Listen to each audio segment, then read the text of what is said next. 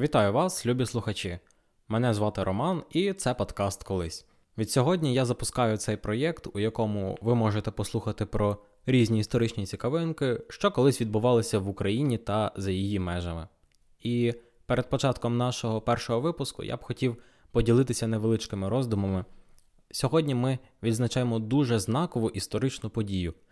Попри 20 місяців Великої російсько-української війни, що взагалі почалася майже 10 років тому і тягнеться століттями, українці та українки святкують День Незалежності нашої батьківщини, новітньої держави, що виникла на руїнах гнилої Совєтської імперії. І у першу чергу я щиро вітаю вас е, усіх із цим днем і щиро дякую тим, без кого це святкування було б неможливим. Це наші захисники та захисниці, що боронять нашу державу на фронті. Цей день є дуже знаковим у нашій історії, оскільки він став такою собі кульмінацією усіх тих героїчних і трагічних сторінок нашої історії боротьби за власну свободу. І у цей день Росня активно намагалася і намагається довести нам, що ніякої України не існує і не існувало. Вона вигадує різні казки про Україну імені Владимира Ліча Леніна, чи австрійський генштаб, чи про Малоросію. Ви це все самі прекрасно знаєте і неодноразово чули. Але ми тут зібралися для того, аби ще раз пригадати, наскільки сильно помиляється наш оцей тупий сусід. І сьогодні ми з вами згадаємо, як саме з'явилася наша назва Україна. Повірте, вона має дуже велику і цікаву історію. Тож, давайте починати.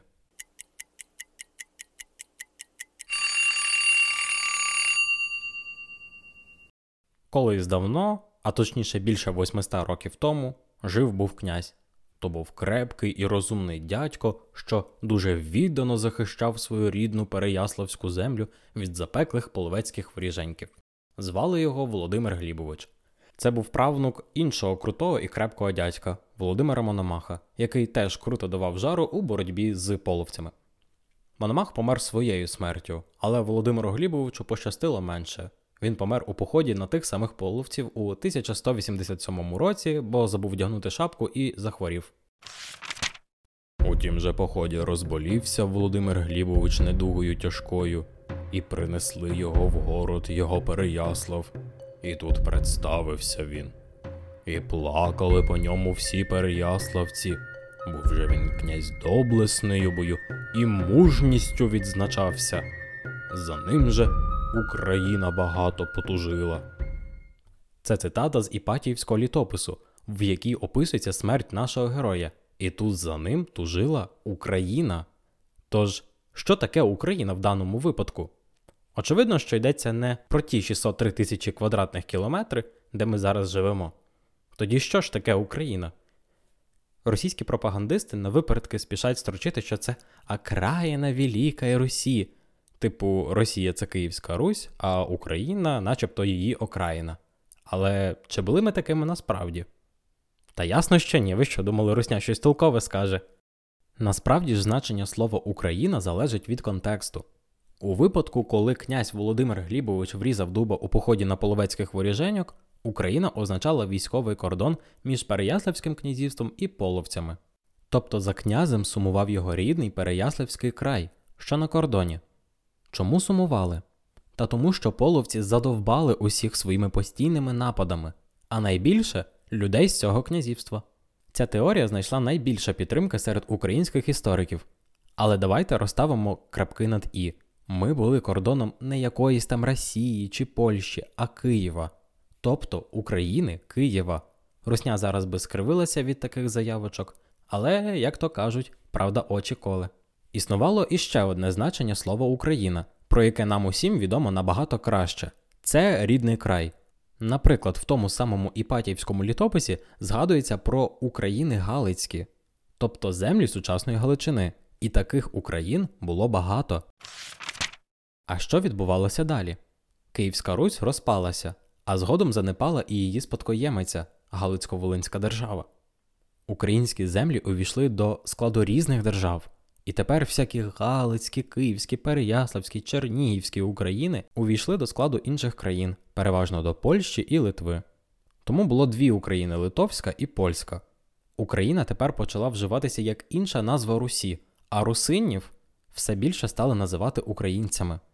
А коли ці всякі Переяславські, Київські та Галицькі України об'єднаються? Відповідь проста: у середині 16 століття.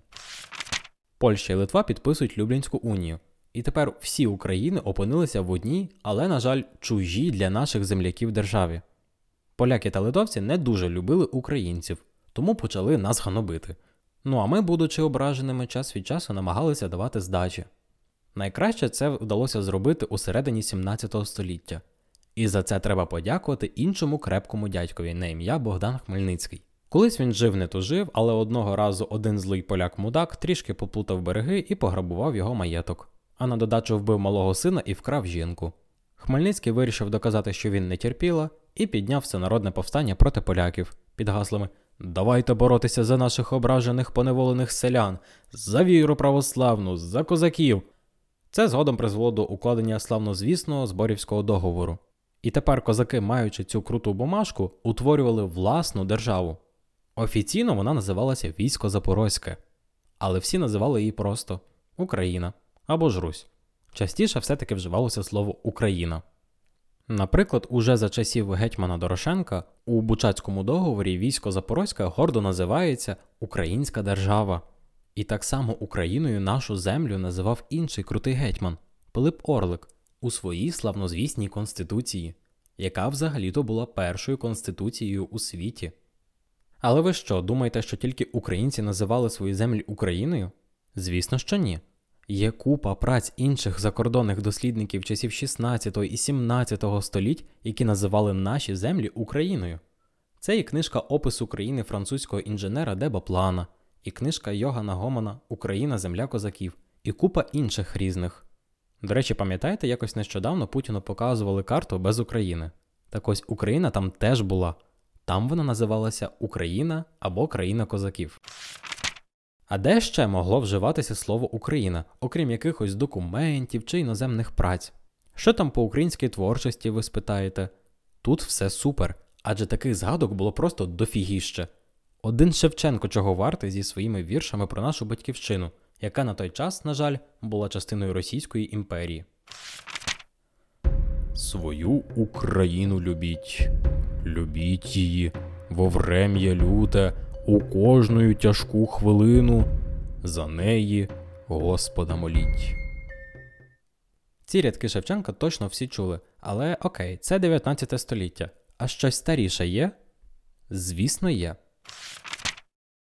Запорозьке військо належить вважати. Для вітчизни потрібне. Пора це вже знати. Україна тим військом себе захищає. Де ж нема запорожців, татарин гуляє. Це я вам зачитав уривок з віршів на жалісний погреб шляхетного рицаря Петра Конашевича Сагайдачного. Колись був такий класний чувак, який кошмарив татар у Чорному морі, а Москву на суші. А ще проміняв жінку на тютюн і люльку. А це, між іншим, 17 століття. Окей, а давайте пошукаємо ще щось старіше. На Поділлі лихо та й на Волині знають. На Дніпрянці от татар часто потерпають. Дякувати долі є на Дніпрі потужні України оборонці, сміливі і мужні.